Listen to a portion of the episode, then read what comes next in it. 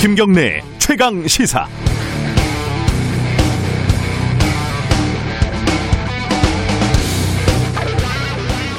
저는 학력고사를 마지막으로 치고 또 떨어져가지고 재수를 하면서 수능이라는 걸 처음으로 친 불운의 재수 구사학번입니다. 전혀 다른 전형을 2년 동안 치렀는데 두 번 다 추웠던 기억이 납니다. 아마 마음이 추웠겠죠.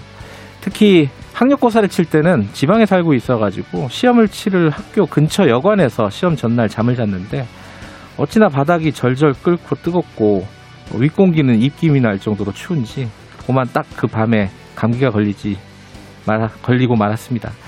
그 감기 때문에 시험을 망쳐서 재수를 했다. 저는 항상 이렇게 주장을 하고 있습니다. 제가 자칭 불운의 세대라고 주장을 한다면 올해 2020년 수능을 치르는 아이들은 당연하게도 코로나 세대라고 말할 수 있을 겁니다. 근 1년 동안 툭 하면 학교 문 닫고 독서실 문 닫고 원래도 힘든 공부인데 얼마나 힘들었겠습니까? 고생이 많았습니다. 수험생 여러분.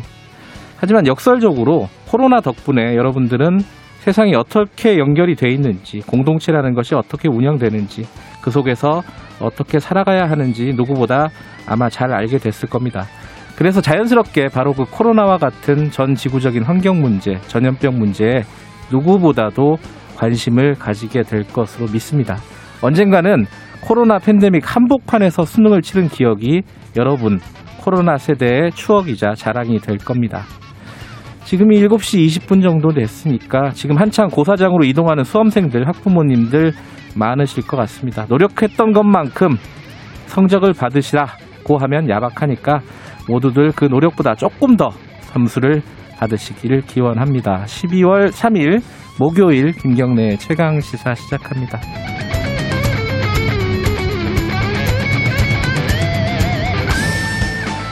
김경래 최강 시사는 유튜브 라이브 열려 있습니다. 실시간 방송 보실 수 있고요. 어, 문자 참여 짧은 문자 50원, 긴 문자 100원 샵 9730으로 보내주시기 바랍니다. 스마트폰 콩 이용하시면 무료로 참여하실 수 있습니다.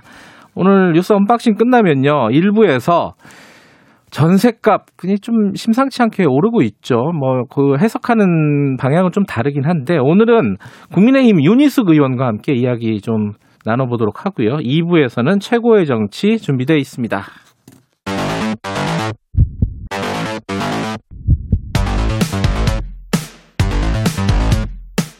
오늘 아침 가장 뜨거운 뉴스 뉴스 unboxing 네, 뉴스 unboxing 민노기 기자 나와 있습니다. 안녕하세요. 안녕하십니까. 한겨레 신문 하어영 기자님 나와 계십니다. 안녕하세요. 네, 안녕하세요. 어, 수능 오늘 수능을 치는데 오늘 그렇게까지 밖에 춥진 않죠? 그래도 춥습니다. 아 그래도 추워요? 네. 마음이 춥죠. 아, 아, 마음이 항상 춥죠. 네. 더군다나 뭐 한 달 정도 연기가 된 상황이어가지고요. 네. 수험생들 마음이 어, 복잡할 겁니다. 그리고 막 가면 이 발열 검사하고 또 이 절차들이 있어가지고 네. 예, 지금 좀 서두르셔야 될 것 같아요. 그죠? 8시 10분까지는 10분까지 가야 그죠? 되니까요. 들어가야 된다는 거 아니에요? 좀뭐 숫자나 이런 것들이야 많이들 알려졌으니까 좀 마지막으로 지금 가시는 분들 꼭 준비해야 될 게 마스크는 정말 꼭 준비해야 된다면서요? 그러니까 일반 시험장에서는요. 네. 그 망사형 밸브형 마스크를 제외한 일반 마스크를 써도 되는데 예.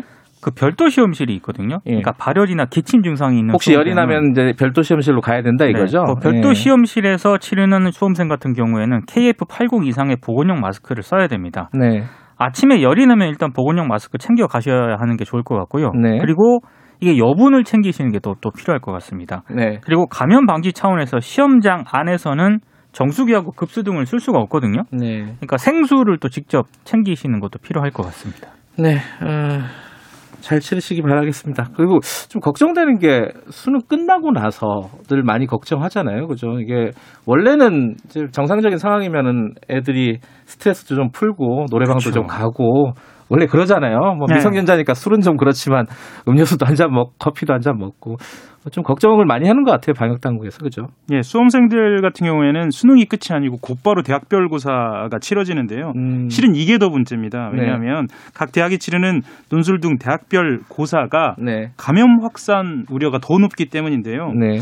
60만여 명이 예, 응시하는 수능 수, 수시 전형의 면접과 논술 음. 이 안에서는 많은 인원이 한꺼번에 한 지역으로 몰리거든요. 음흠. 예, 예, 예. 그래서 어, 더 어, 그 확산세가 커질 수도 있다. 이런 우려가. 더군다나 이게 지역 간 이동이 굉장히 활발할 맞습니다. 수밖에 없지 예, 않습니까? 예, 예. 그죠?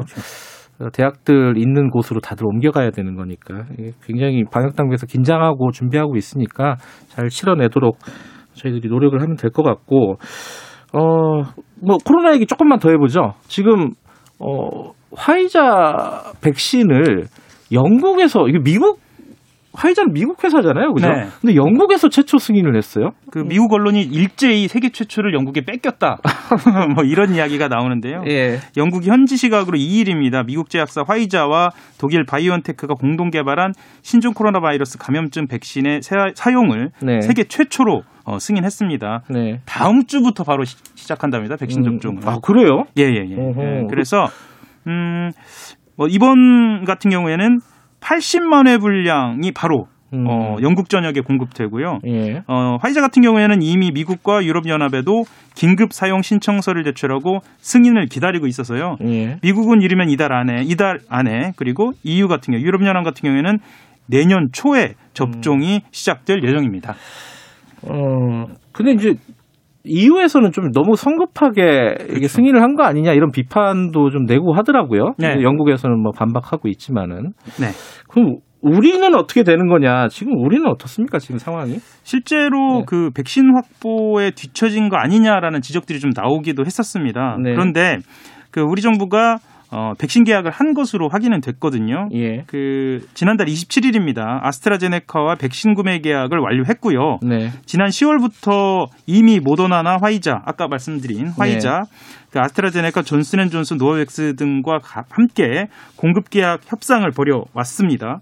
아까 말씀드린 대로 아스트라제네카와는 계약이 성사가 완료됐고요. 예. 존슨앤존슨 화이자와는 구매 약관 MOU 그러니까 어느 정도 계약이 그 성- 그 성사 단계로 가고 있는 거죠. 체결한 상태입니다.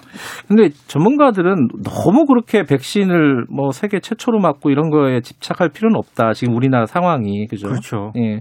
뭐 어느 정도 관리가 되고 있는 상황이기 때문에. 예. 예. 어, 보통 이게 백신이 한 10년 정도 걸리는 경우가 많다고 합니다. 예. 10년을 10개월로 단축한 거지 않습니까? 예. 그래서 우리가 너무 서둘러 맞는 게 일종의 베타 테스터, 그러니까 음. 오류 발견을 어, 위한 시험 대상이 될 수도 그렇죠. 있다라는 지적이 좀 나오면서 실제로 그 정부 당국에서나 전문가들은 좀 보고 나서 음. 어, 한, 어, 시행을 하는 게그 어떻겠느냐 부작용이나 이런 부분들이 분명히 나타날 거기 때문에. 그죠? 예, 그리고 실제로 지금 500명 정도 환자가 나오고는 있지만 네. 다른 국가들에 대해 비하면 그나마 통제가 좀 되고 있는 상황, 상황이니까 예. 적절하게 이 상황을 통제하면서 지켜보자 이런 음, 음, 또 바이러스는 나옵니다. 또 변이도 되니까요. 네. 그런 부분까지 그러면은 우리는 아마 내년 하반기 하반기 뭐 보통 그렇게 예상하고 있죠. 네. 예, 특히 이번에 그, 그 세계 최초로 승인된 그 화이자의 약품 같은 경우에는 그 보관이 용이하지 않아서요. 뭐 영하 그 70도 뭐 이런 예, 얘기 예, 하죠. 예. 그래서 그 체계도 구축을 해야 하는 상황이기 때문에 네. 좀 기다려야 할 것 같습니다.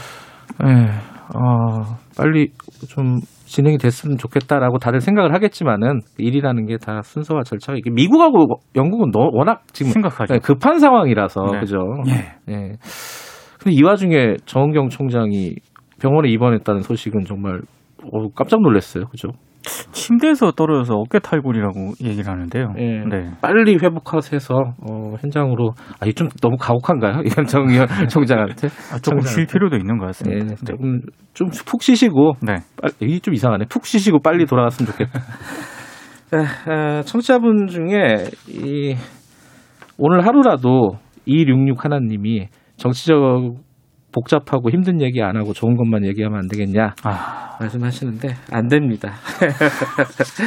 자 어제 윤석열 총장이 이제 복귀를 했고 복귀, 어, 엊그제 복귀를 했죠. 네. 복귀 하루 만에 여러 가지 일들이 좀 벌어졌습니다. 이 얘기를 좀 해야 되는데 일단은 그거부터 좀 얘기를 하죠. 지금 차관이 법무부 차관이 사표를 냈고 네. 그 차관이 징계위원회 당연직 위원이었는데 어, 지금 공석이었는데 어제 바로 임명을 했어요 청와대에서 그죠?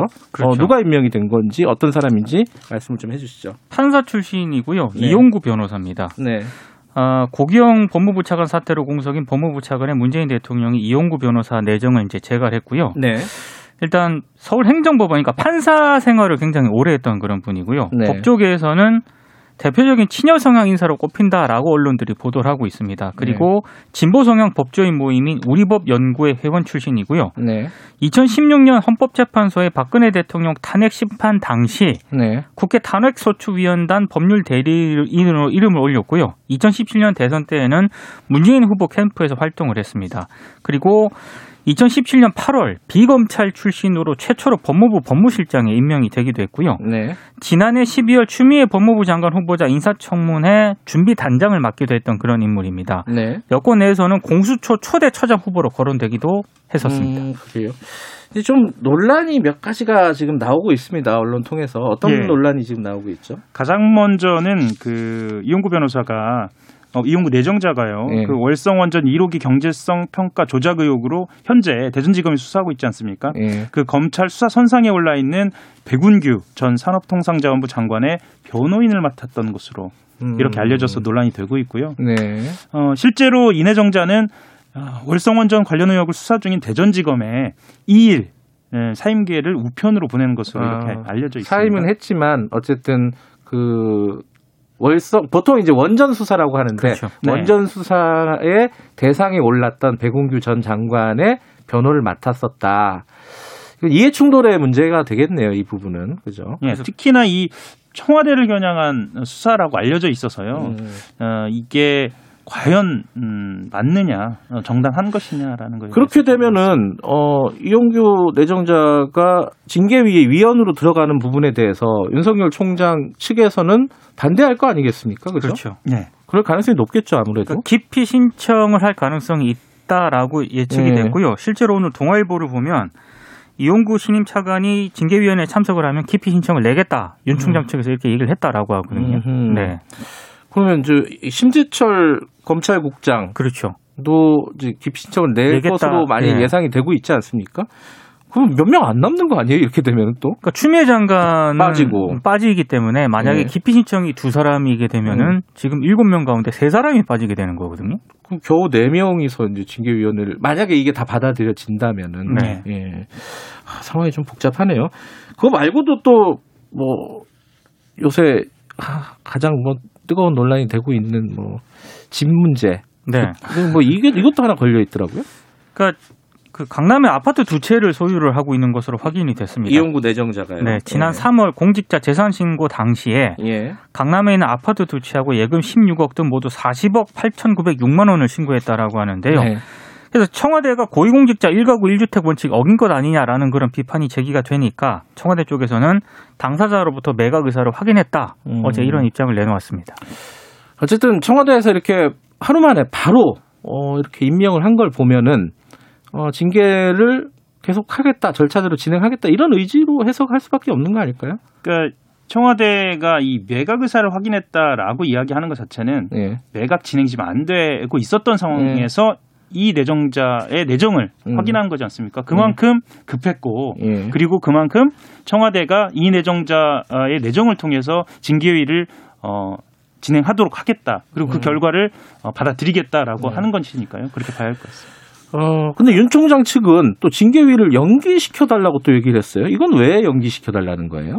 그러니까 이게 그 법무부 징계위 개최를 위한 법무부가 실무 작업에 이제 착수를 하니까요. 예. 윤 총장 쪽에서는 그 법무부로부터 징계위원회가 원래 2일 날 열리기로 돼 있었잖아요. 원래 어제죠, 어제. 그렇죠. 예. 근데 내일로 징계위원회 길 변경 통지서를 받았는데 예. 이게 기일 지정 이후에 5일 이상 유예 기간을 두도록 되어 있는데 이거 절차 규정 위반했다. 그러니까 형사소송법에 그렇게 돼 있는 건데 그걸 그렇죠. 보통 준용하니까 네. 한 5일 정도 시간 줘야 되는 거 아니냐 이거 이 얘기네요. 근데 그죠? 5일 정도 시간을 안 줬기 때문에 음. 징계위 일정을 연결해야 된다라고 주장을 했고요. 네. 그래서 뭐 언론 보도도 조금 나뉘는 것 같아요. 오늘 네. 징계위가 열릴지 불확실하, 불확실하다 이렇게 아. 보도하는 곳도 있고 어, 다른 언론 같은 경우에는 뭐 법무, 징계위를 열더라도 예. 윤석열 총장 해명을 충분히 듣고 예. 그리고 절차적 정당성을 확보하기 위해서 징계위를 두세 차례 더 열 가능성도 있다. 이렇게 해서 언론 보도가 조금 아. 한, 번. 한 번에 안 끝날 수도 있다. 네. 워낙 중대한 사안이니까 이런 예. 뜻이겠죠. 예. 예. 근데 지금 윤 총장이 이제 일이 많아가지고 바로 복귀한다 뭐 이런 얘기를 했었잖아요. 그리고 실제로 바로 복귀를 했고요. 네. 그러고 나서 이 원전 수사 관련해서 구속영장을 청구 승인했다. 이게 굉장히 뉴스가 많이 나오더라고요. 이거 어떤 내용입니까, 이거는? 어, 이에 대해 대부분 언론이 예. 맞서고 있다라는 표현을 쓰고 있습니다. 그러니까 음. 말하자면 청와대와 검찰이 맞선다. 이제 뭐 추윤 대전 뭐 이런 표현에서 그렇게 프레임이 좀 바뀌고 있는 거 아니냐라는. 추미애 장관 조금 빠지고 이제 청와대하고, 청와대하고. 예, 네. 그렇게 프레임을 잡고 있군요. 예, 본인이 공들인 원전 수사하지 않습니까? 예. 이거에 이제 구속영장 카드를 꺼낸 건데요. 이게 정치적 의도가 담긴 수사라면서 청와대와 여권이 사실상 아, 어, 정치적 의도가 담긴 수사라면서 어, 윤 총장을 이렇게 압박했던 음. 예, 그 청와대 여권에 대해서 사실상 전면전 선포한 것이다. 뭐 이렇게 예, 이야기를 하고 있습니다. 청와대도 윤석열 총장도 내가 할길 가겠다. 뭐 이런 뜻이네요. 지금 보면은. 근데 이제 윤 총장이 직무 정지되기 전에 네. 이 월성 원전 수사하고 있는 대전지검에 전화를 걸어가지고요. 직접 네. 전화를 걸어가지고요. 네. 감사 방해 혐의만으로는 구속영장 청구하는 게 맞지 않다. 네. 이렇게 지시를 했다라고 하거든요. 네. 근데 지금 언론 보도를 보면 그렇게 큰 차이가 없는 영장 내용을 음. 어, 복귀한 뒤에 바로 이제 또 영장을 승인을 했다. 네. 이게 상당히 좀 청와대를 겨냥한 어떤 그런 제스처 아니냐 이렇게 해석을 하기도 합니다. 알겠습니다. 그 부분도 좀 앞으로 좀 쟁점이 되겠네요. 여기까지 듣죠. 고맙습니다. 고맙습니다. 감사합니다. 민동기 기자, 한겨레 신문 하화영 기자였습니다. 지금 시각 7시 36분입니다. 최강 시사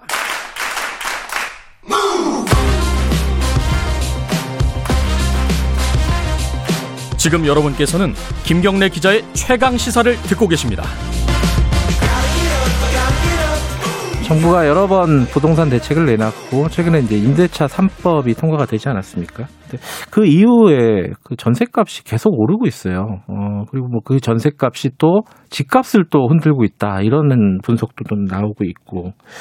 근데 이게 또 일시적인 현상이다. 한 뭐 내년 봄쯤이면 안정될 거 아니냐. 이게 이제 정부 측의 설명인데 아, 이 부분에 대해서 이게 비판적인 의견들을 계속 내고 계신 분입니다. 오늘은 국민의힘 윤희숙 의원님과 어, 부동산 얘기 좀 해볼게요. 의원님 안녕하세요. 네, 안녕하십니까. 윤희숙입니다. 예. 최근에 빵, 빵 논란이 거셌습니다. 빵. 그 아닌 밤 중에 빵인데, 이게, 그러니까 말하자면 이제, 어, 김현미 국토부 장관이 아파트 공급이 부족하다는 지적에 대해서 아, 빵이라면은 내가 밤새도록 만들, 만들겠지만은 아파트가 그렇지는 않다. 이렇게 얘기를 했어요. 여기에 대해서 이민석 의원께서 뭐, 얘기, 어, 뭐, 비판을 많이 하셨는데, 그게 왜 잘못된 말인지 좀 먼저 설명을 해 주시죠. 뭐 잘못된 말이라기보다 예. 본인도 답답해서 하신 말씀이겠지만 그러니까 그, 다들 그렇게 그렇죠? 또 생각을 하죠. 예. 그런데 주무부처 장관이시니까 예. 문제가 있으면 어떻게든 원인을 파악해서 대책을 마련해야 되는데 네. 어, 빵이라면 뭐 밤새서 만들겠다는 말씀 은 사실 좀 내던지는 듯한 느낌을 주잖아요. 음, 그러니까 좀 주무부처 장관으로서 하실 말씀은 아닌 거죠. 음. 그 빵을 빗대 가지고 윤희숙 의원께서 그런 얘기를 하셨어요. 이 지금 빵 시장, 빵도 어차피 시장 원리에 따라서 가는 건데, 이 국민들이 원하는 빵을 아- 만들어 주지도 않으면서, 어, 이렇게 얘기를 하면 어떡하냐는 건데, 이게 너무 공급 위주의 얘기 아니냐. 이게 뭐 여당에서는 또 그런 비판이 나왔어요. 어떻게 보세요, 이 부분은? 어, 맞습니다. 공급 왜냐하면 네. 지금 그 시장의 그 혼란의 원인은 네. 공급이 안정적으로 이루어질 거라는 믿음이 없어요. 음. 그, 근데 그 정부 정책이라는 것이 수급이 괴리돼 있다는 걸 인정하지 않고 계속 그 대책을 대책으로 땜빵을 하고 있기 때문에 음. 국민들이 지금 굉장히 어찌할 바를 모르고 있는 거지요. 네. 그렇다면 지금 공급 위주라는 말이 굉장히 진부하게 들릴 수도 있지만 네. 사실 그게 시장의 지금 병목이거든요. 네. 그것을 피하고는 지금 이걸 정상화시키기 굉장히 어렵습니다. 음. 그러니까 제 생각에는 네. 공급 위주라는 말을 너무 듣기 싫어하시는 거예요. 근데 그게 답이라면 그걸 예. 듣기 싫어하시면 안 되는 거죠. 근데 공급도 사실은 굉장히 여러 가지 측면이 그렇죠. 있잖아요. 맞습니다. 지금 네. 정부가 일단 단기적인 초단기적인 대책으로 내놓은 것들은 공공 임대라든가 뭐 이런 네네. 것들을 내놨습니다. 한 11만 원 이제 네네. 어 내놨는데 이거보다 그럼 다른 게 어떤 게 필요하다는 말씀이신가요? 어떤 게 필요해요? 아, 이건 좀 복잡한 얘기긴 하지만 예. 이 주거 약자들을 위해서 공공 임대를 짓는 것은 모든 정부들이 굉장히 열심히 해야 되는 일이에요. 네. 그런데 그걸 잘하고 있는 나라도 별로 없어요. 왜냐하면 굉장히 힘듭니다. 음. 그게 왜냐하면 주인이 없는 주택들이기 때문에 그걸 관리하고 질 좋은 주택으로 관리하기 굉장히 어려워서 네. 그것은 사실 주거 약자들 자기 자력으로 어떻게 할 수 없는 분들을 위해서 정부가 굉장히 열심히 해야 되는 거예요. 근데 네. 우리나라는 현재까지 만족스럽지 못합니다. 가보시면 공공임대주택 굉장히 관리 안 되고 있거든요. 음. 근데 지금 이 상황은 어떤 상황이냐면 자력으로 시장에서 자신의 주거를 기획하고 또 추진할 수 있는 분들을 시장을 망가뜨린 정부가 음. 자기가 원래 해야 되는 약자들을 위한 공공임대도 제대로 못하면서 중산층한테도 공공임대로 해결하겠다고 좀 얘기를 하는 거예요. 음. 그러면 이게 장기적으로 지속 가능할지에 대해서는 굉장히 신뢰를 갖기 어려운 거죠. 음. 물론 지금 너무 급하니까 네. 몇만 개라도 공급하겠다 그러면 네. 아니 저는 뭐 그거에 반대하는 건 음, 아닌데 그, 예. 그게 시장에 어떤 신뢰를 주기는 어려워요. 그렇다면 지금 자력으로 시장에서 자신의 주거를 설계하고 어 그거를 뭐 저, 저축하고 만들어낼 수 있는 사람들에게는 그것을 할 수 있도록 만들어주는 시장 환경을 만들어주는 게 중요한 거죠. 네. 그게 뭐냐면 공급을 하겠다는 사람, 자력으로 공급을 하겠다는 뭐 재, 재개발이나 재건축도 네. 규제를 좀 풀어주고 그리고 정부가 서울시가 서울시에 있는 지금 가장 많은 문제가 벌어지고 있는 서울시에 열심히 그 부지를 찾아서 뭔가 장기적인 공급 대책을 마련해서 내놓는 거 이런 게 자력으로 할 수 있는 사람들을 위한 어, 환경을 조성해 주는 거죠. 음. 지금 그게 안 되고 있는 거거든요. 예. 그럼 말하자면 이제 말씀하신 게 두 가지인데 뭐 먼저 말씀하신 게 재건축, 재개발 이 부분에 대해서 좀 규제를 많이 완화해야 된다는 뜻이에요. 일단 기본적으로. 아, 왜냐하면 예. 도심에 주택 수요가 있습니다. 신도시 수요도 분명히 있지만 네. 도심 수요가 있어요. 근데 서울은 아시다시피 포화 상태잖아요. 예. 그럼 그, 그린벨트를 풀어서 옆으로 퍼지든가 이거 어렵잖아요. 네. 그러면 위로 올라가거나 기존에 노후된 것을 새로 하겠다라는 것을 막는 막으면 네. 이 수급 괴리는 해결되기가 어렵습니다. 음. 그러니까 부동 지금 예, 예, 예. 예. 지금 말씀하세요. 보면 예, 예. 예, 네. 재개발 재건축은 이 도심의 주택을 공급하는 지금 거의 뭐 어, 주요한 채널이에요. 이것을 음. 막아서는 안 되는 것이고 네. 제가 좀 전에 말씀드린 그럼에도 불구하고 뭐 장기적으로 지금 노후된 또는 사용되지 않는 공공의 땅 같은 것을 열심히 찾는 것. 음. 예를 들면 저는 사실은 이번에 우리 여당이 뭔가 예. 좀 정치적인 걸로 세종으로 옮겨가겠다고 얘기를 했지만 사실은 저는 여의도 국회가 지금 10만 평이거든요. 예. 이거 이거 공원과 아파트가 결합된 좋은 아파트 단지로 그 만들겠다는 계획 같은 거 굉장히 필요하다고 봅니다. 이런 게 아, 뭐냐면 예. 장기적으로 국가가 이 공급을 안정시키기 위해서 정말 노력하고 있다라는 걸 국민들한테 믿음을 음. 주는 방식이에요. 음. 그러니까 지금 그런 것을 찾아내려고 하는 노력을 국민들이 지금 느끼고 있지 못하거든요. 예. 아, 근데 그- 그건 좀 다른 얘기긴 하지만 국회를 저 세종으로 옮기는 거에 대해서는 찬성하시는 거네요, 그럼.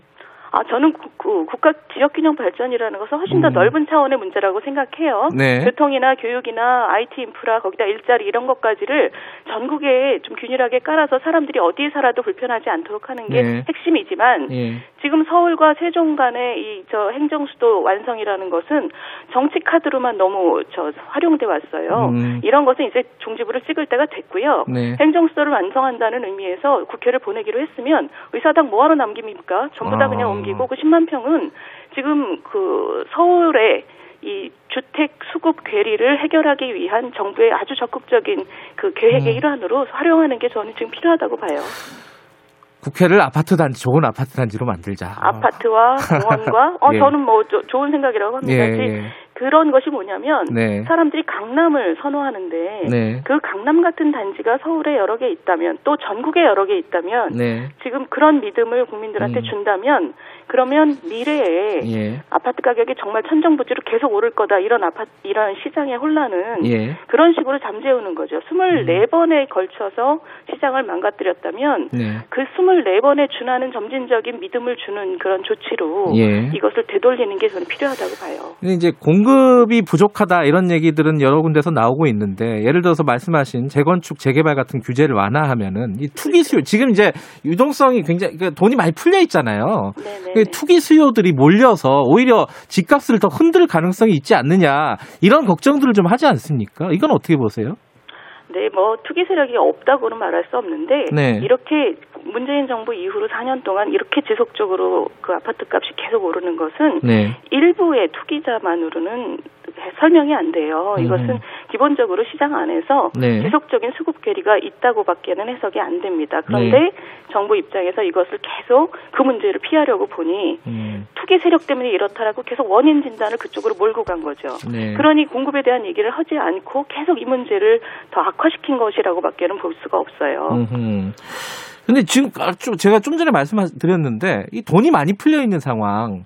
이 금리가 이 초저금리인 상황에서 이게 참 백, 백, 백약이 무효하다 이렇게 생각하시는 분 전문가들도 꽤 있는 것 같더라고요. 이건 어떻게 보십니까?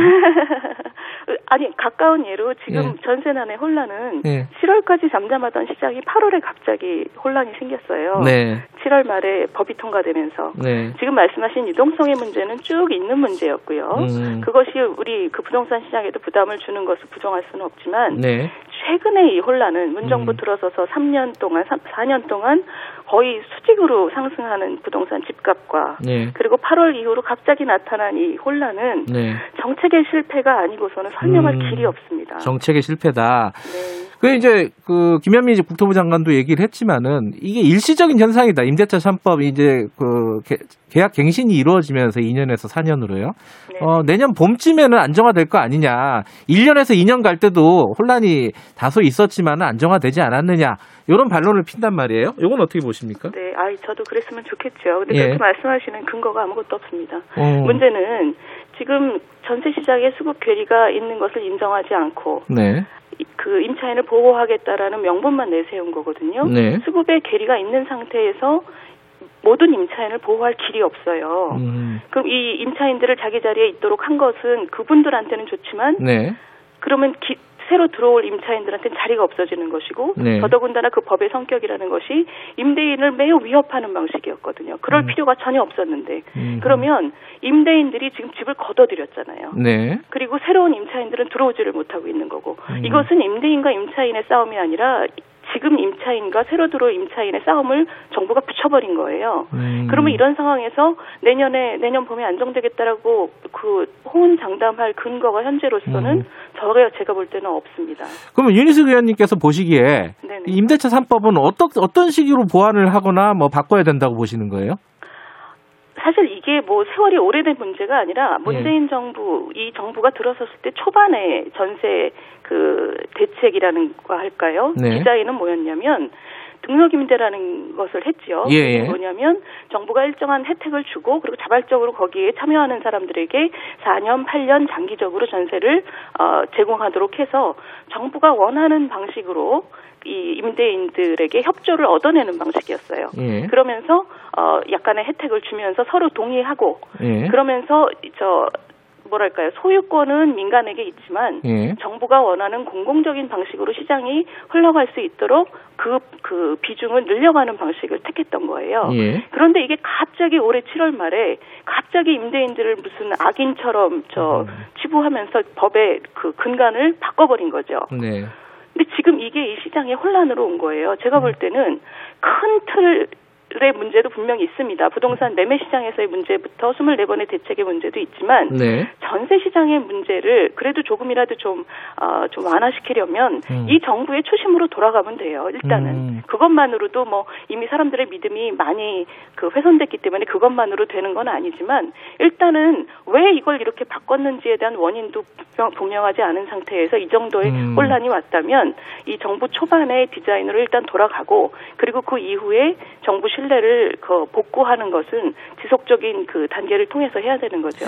어, 정부에서 진단하는 거랑 와- 완전히 정반대의 생각을 하시는 거네요. 지금 정부에서는 그 초반에 임대사업자의 혜택을 주고 이런 부분들이 집값을 어, 높였다. 이렇게 지금 분석을 하고 있잖아요. 어떤 방식으로 도대체 집값을 높였는지 음. 거기에 대한 설명의 메커니즘은 아무것도 없습니다. 어, 이 얘기는 나중에 한번 진짜 윤희숙 네. 의원님하고 정부 쪽하고 토론을 한번 해봤으면 좋겠다. 이런 생각도 드네요. 네, 네. 자신 있으시죠? 아, 저희 저 그래서 토론 여러 번 했고요. 예. 네, 네. 저희가 어떤 설명도 제공받은 바가 없습니다. 그래요. 자, 어쨌든. 자, 지금 종부세 얘기도 계속 나오고 있습니다. 예, 지금 이제 종부세 관련해 가지고 여러 가지 보완책들이 마련되고 있는데, 지금 종부세도 좀 바꿔야 된다는 쪽이 이제 그 윤희숙 의원님의 생각이신 것 같은데, 근본적으로 뭐가 문제라고 보시는 거예요? 지금 부동산 세금은 사실 정부 정책의 실패로 이렇게 많이 올랐는데 예. 근데 뭐 어떤 원인으로 올랐든 예. 자산 이득을 본 사람들은 사실 그 공공의 이익과하고 나눠야 되는 건 저는 그거는 사회의 가치 기반의 문제예요. 네. 그것을 반대하지는 않습니다만 네. 사는 집, 그러니까 1인 1주택으로 자기가 사는 집에 이렇게 중과세를 하는 나라는 없습니다. 음. 왜냐하면 이 철학이 뭐예요? 네. 지금 자기 사는 집의 집값이 올라서 그것을 그대로 이렇게 고지고대로 세금을 많이 내라고 하면 네. 사람들의 소득은 오르질 않았거든요. 네. 그러면 정부의 태도는 분명한 거예요. 너 집 팔아서 세금 내고 이사 가라라고 얘기하는 거예요. 네. 세상에 어떤 정부가 자기 국민들한테 이런 얘기를 합니까? 음. 특히 소득이 거의 없는 고령자들에게는 자기 삶의 기반이 그 지역 사회인데 지금 정부가 이런 식으로 부동산 값 올랐으니 고지그대로 부동산 보유세 많이 내라고 얘기하는 것은 네. 자기 국민을 별로 배려하지 않는 정부라고밖에 볼 수 없어요. 음. 이것은 부동산세라는 것은 보유세는 소득이 늘어나는 것에 속도를 맞추는 게 굉장히 음. 중요합니다. 그래서 이 늘어나는 속도에 대해서 정부가 어떤 식으로든 배려를 해줘야 되는 것이고 네. 특히 소득이 없는 고령자에 대해서는 훨씬 더 많은 배려가 필요해요. 음. 지금 고령자 뭐 장기 보유 공제 이런 게 있지만 지금 고령자들 같은 경우 소득이 없는 경우는 뭐 30만 원, 40만 원 나오는 저 건강보험도 굉장히 힘들거든요. 네. 이런 상황에서 수백만 원 뭐 이런 종부세는 그냥 집 팔고 이사 가라 세금 내기 위해서 너 이사 가라라고 얘기하는 거거든요. 예. 네, 이런 알겠습니다. 것은 뭐 네네 어, 뭐 부동산 문제는 워낙 좀 복잡한 문제이기도 하고 다음에 한번 또 어, 모실 기회가 있을 것 같습니다. 오늘 여기까지 드릴게요. 고맙습니다. 네 들어가십시오. 예, 네. 국민의힘 윤희숙 의원이었고요. 1부 여기까지 하죠. 2부는 최고의 정치 준비되어 있고요. 3부에서는 법조 기자단 카르텔 문제 이 얘기를 한번 좀 짚어볼 예정입니다. 잠시 후 8시에 돌아옵니다.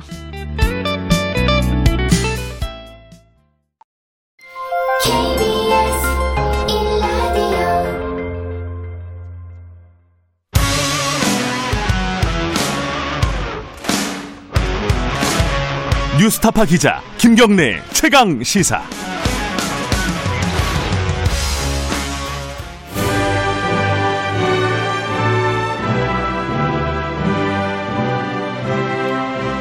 네, 전국의 가장 뜨거운 현안을 여야 의원 두 분과 이야기 나눠보는 시간입니다. 최고의 정치 오늘도 두 분 모셨습니다. 더불어민주당 홍, 홍익표 의원님 안녕하세요. 네, 반갑습니다. 그리고 국민의힘 윤영석 의원님 안녕하세요. 네, 반갑습니다. 어, 유튜브 라이브 열려 있습니다. 실시간 방송 보실 수 있고요. 어, 문자 참여 기다립니다. 짧은 건 50원, 긴 건 100원, 샵 9730으로 보내주시면 저희들이 대신 질문해 드리겠습니다. 스마트폰 콩 이용하셔도 좋고요. 어, 얼마 전부터 저희들이 룰을 정해서 뭐 룰이라고 별거 없고요. 자, 한 분의 발언 시간을 최장 3분 이상 안 드리겠다. 너무 길어지면은 듣는 분들이 힘드시니까 어, 그거니까 그것만 좀 배려를 해주셔서 유념하시고 말씀을 가급적이면은 어, 간략하게 해주시면 고맙겠습니다. 아, 3분쯤 되면 저희들 신호를 드릴 거고요.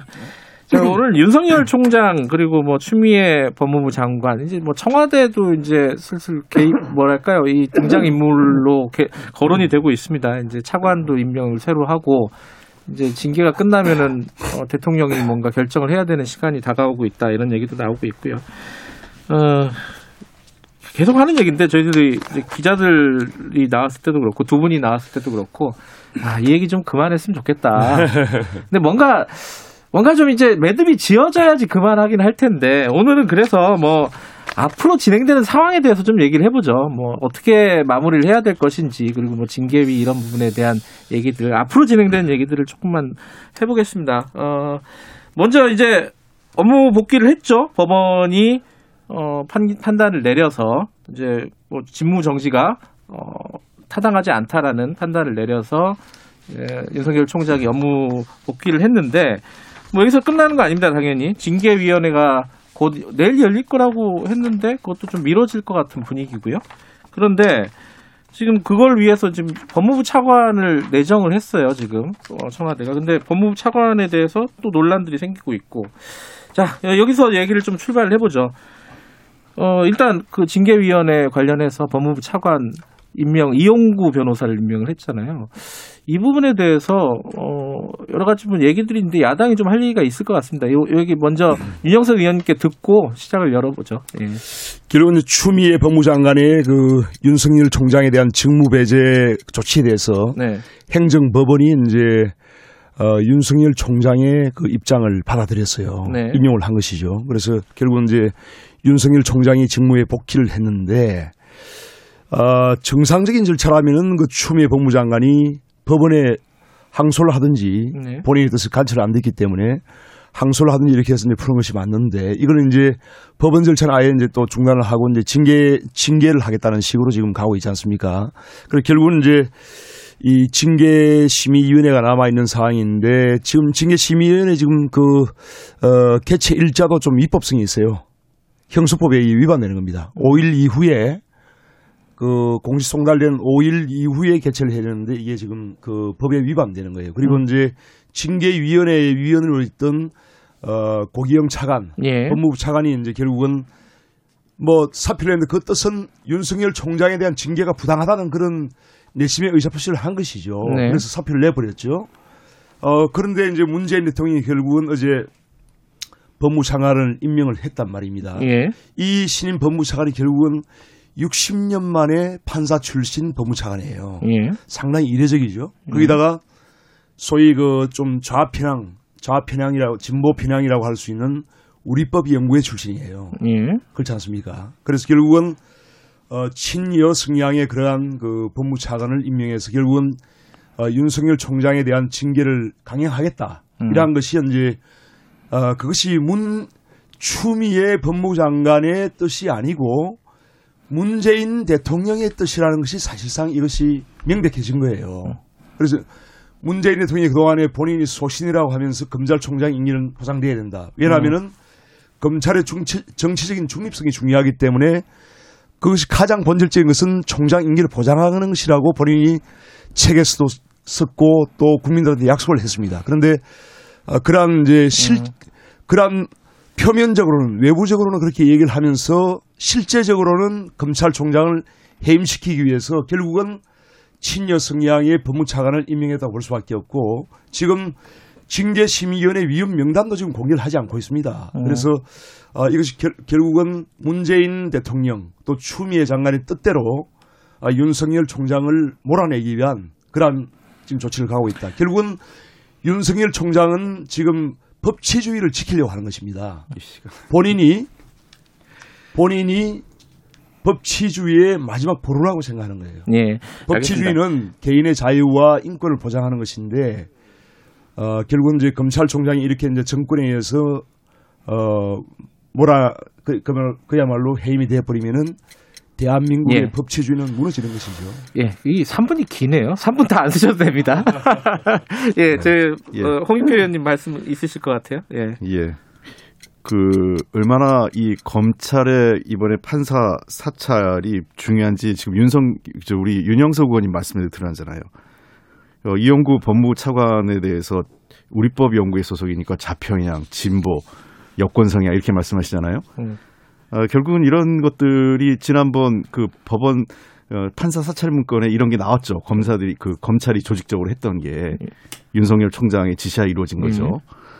그러니까 보세요. 이렇게 얘기가 되잖아요. 그러니까 즉 이런 구조가 뭐냐면 어떤 판사 그 어, 판사에 대해서 네. 이 사람은 우리법 연구에 서 지고 진보 성향이다라는 거를 검찰이 법조기자단에 흘려요. 네. 그럼 법조기자단이 그걸 기사를 쓰면 어, 야당 정치인들이 그걸 받아가지고 아, 이 사람은 부적절하다 이렇게 얘기하는 겁니다. 이게 결국은 전형적으로 어떤 사람이란 늘 그 민주주의 맨- 그 야당이 그 야당이나 보수를 얘기하는데 어떤 사, 사람이 헌법의 가치인 사상과 양심의 자유를 갖고 부적 부적절하다 이렇게 얘기를 하고 있는 건 전 잘못됐다고 생각을 합니다. 음. 그래서 그 신임 그저 법무부 차관에 대한 논의를 끌고 가는 그 논쟁 자체가 네. 일종의 또다시 절차적 뭔가 이 시비거리를 만들기 위한 어, 일부 보수 언론과 야당의 기획 기획된 문제제기다 이렇게 저는 생각을 음. 합니다. 예.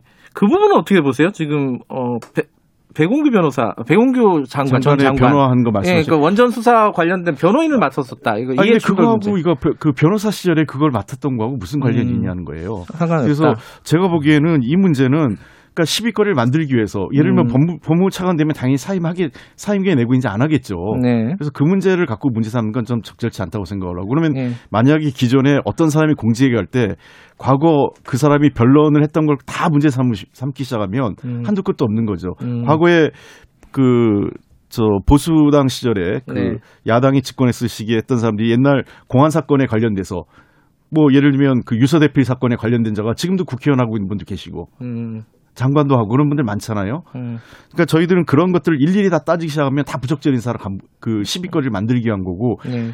그 이후에까지 그에 영향력을 주느냐 안 주느냐가 핵심이라고 저는 생각을 합니다. 예. 예, 그다음에 유현석, 아니, 아니, 제가 잠깐만요. 아직 안 예, 끝났습니다. 아직 안 끝났고요. 예, 끝난 줄 알았어요. 예, 죄송합니다. 아니 제가 얘기를 제 할- 이름을 말씀하시길래 아니, 제가 말씀하는 거예요. 예. 아직 제 시간 이거 빼- 아니 제 시간 뭐, 빼주세요. 굳이 굳이 말씀하실 필요 없어요. 아니 제, 아니 제 시간을 하고 있어요. 예, 아니 제가 얘기를 하니까 제가 말씀드린 거예요. 시간 가고 예, 있습니다. 자, 예. 어, 유영석 의원. 아, 요 시간 빼고 자, 별도로 자, 하겠습니다. 호익표 의원. 예, 예, 예. 자, 그래서 어, 저는 이번 절차는 이후에 이제 징계위원회 그 구속이 될 거, 저 구성이 돼서 성립이 돼서 일단 예정이 내일이니까요. 네. 한 차례 할지 한두 차례 더 할지는 조금 더 예정이 돼 있는 것 같아요. 네. 그래서 징계 절, 절차에 따라서 판단이 이루어지면 법무부 장관이 그에 대해서 어, 최종적으로 결정을 하는 겁니다.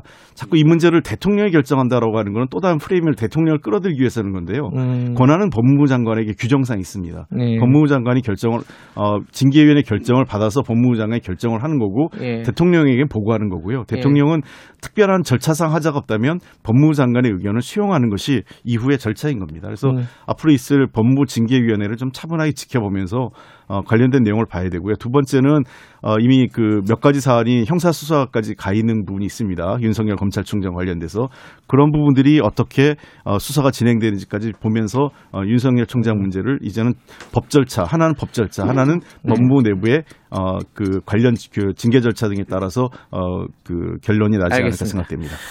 어, 예, 유영석 의원님 할 얘기 있으신 것 네네. 같아요. 예. 지금 왜냐하면 이제 지금 추미애 장관과 또 이제 이번에 어 문재인 대통령이 법무부 차관 그 신임 인사를 강행을 함으로써 어 명백히 드러난 것이 문재인 대통령이 지금 윤석열 총장 찍어내기에 지금 앞장서고 있다고 저는 생각합니다. 예. 그래서 이제 이렇게 하는 이유는 결국은 이제 지금 그, 어, 서울행정법원에 이제 윤석열 총장의 그 직무 배제 조치에 대한 그 이제 소송 제기하면서 윤석열 총장 측에서 내건 그 이제 변론 내용을 보면은 결국은 이제 윤석열 총장이 반정부 수사 그러니까 정권에 부담이 될 수 있는 여러 가지 네. 월성 1호기 어떤 조기 중단에 대한 그런 폐쇄 결정에 대한 수사 그리고 울산시장 부정선거에 대한 그 조사를 하기 위해서 네. 청와대 비서관들을 어, 조사하고 수사하고 또한 압수수색을 하고 네. 이러한 행위 그리고 라임 옵티머스 사건에 관한 그 친여 어, 현재 여당 소속 국회의원들 정치인들의 그런 뇌물 수수 행위 이런 네. 거에 대해서 지금 그 어, 강력한 수사를 하다 보니까 결국은 여기에 대해서 이제 정권에서 누명을 씌워서 네.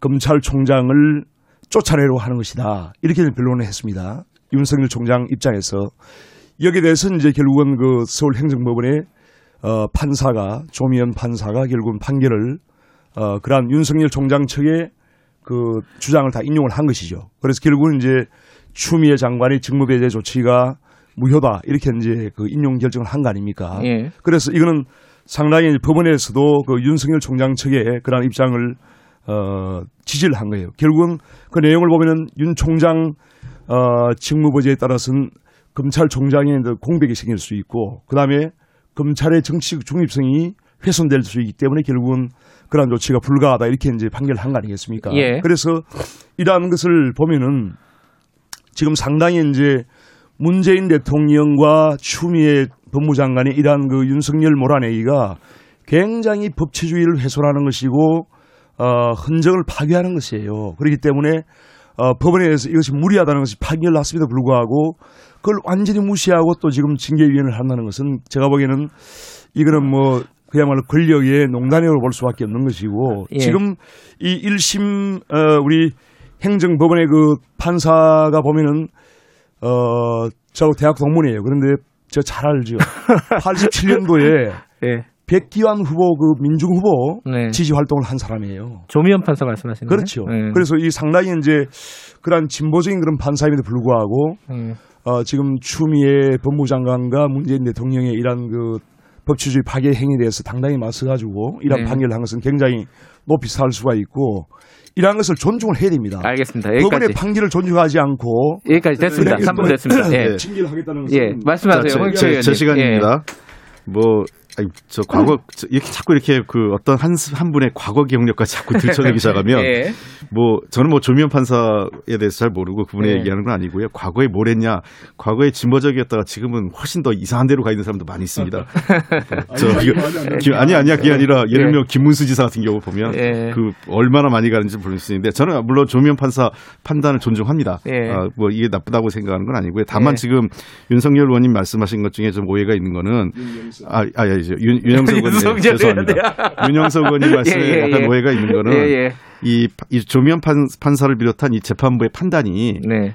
그 변호인들의 변론을 전, 전부 다 인용한 게 아니고요. 네. 본인들은 그런 본안에 대한 판단하지 않겠다 그랬어요. 네. 그러니까 어 윤석열 총장에 대한 그 사찰에 대해서도 그거는 어이 위법성 여부에 대해서는 저 별도로 판단하는 거고 다만 어 이렇게 직무 배제를 할 만한 어 시급성이 있느냐 음. 또는 그에 따른 어, 또 다른 그 어떤 공, 공익성의 피해가 우려되는 게 있느냐 그 네. 정도이기 때문에 예. 아, 이것은 직무 배제는 어, 하지 말고 어, 징계 징계의 절차와 나머지 검치 그 저 문제가 된 예. 형사 고발된 사건의 어, 재판 결과에 따라서 판, 그 결론이 날 것이다 이런 판단을 한 겁니다. 네. 그러니까 지금 말씀하신 것처럼 어, 윤석열 그 검찰총장이 모든 제기했던 어, 제기된 모든 문제가 면죄부를 받은 건 아니다. 이런 네. 생, 그 말씀을 드리고 싶고요. 어, 저는 하여간 그 말씀드리고 싶은 거는 윤석열 검찰청장에 대해서 얘기할 때 지금 우리가 이번 사건을 자꾸 검, 그 추미애 윤석열과의 그 사적인 갈등, 예. 개인적 갈등을 몰아가서 안 된다. 이게 검찰 권력에 대해서 우리가 어- 어떻게 해야 될 건가 하는 문제를 좀 봐야 될 것 같아요.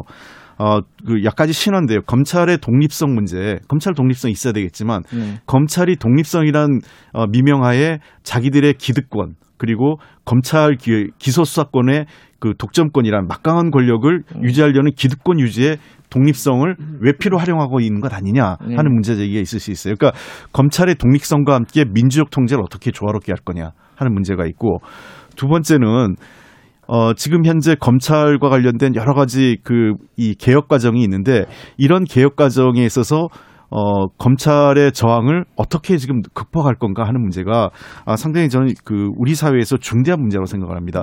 요번에 그 국회에서 법 통과가 공수처법 이번 예. 정기국회 개정안이 통과될 거고요. 그 다음에 국정원법, 경찰법 통과가 될 예정입니다.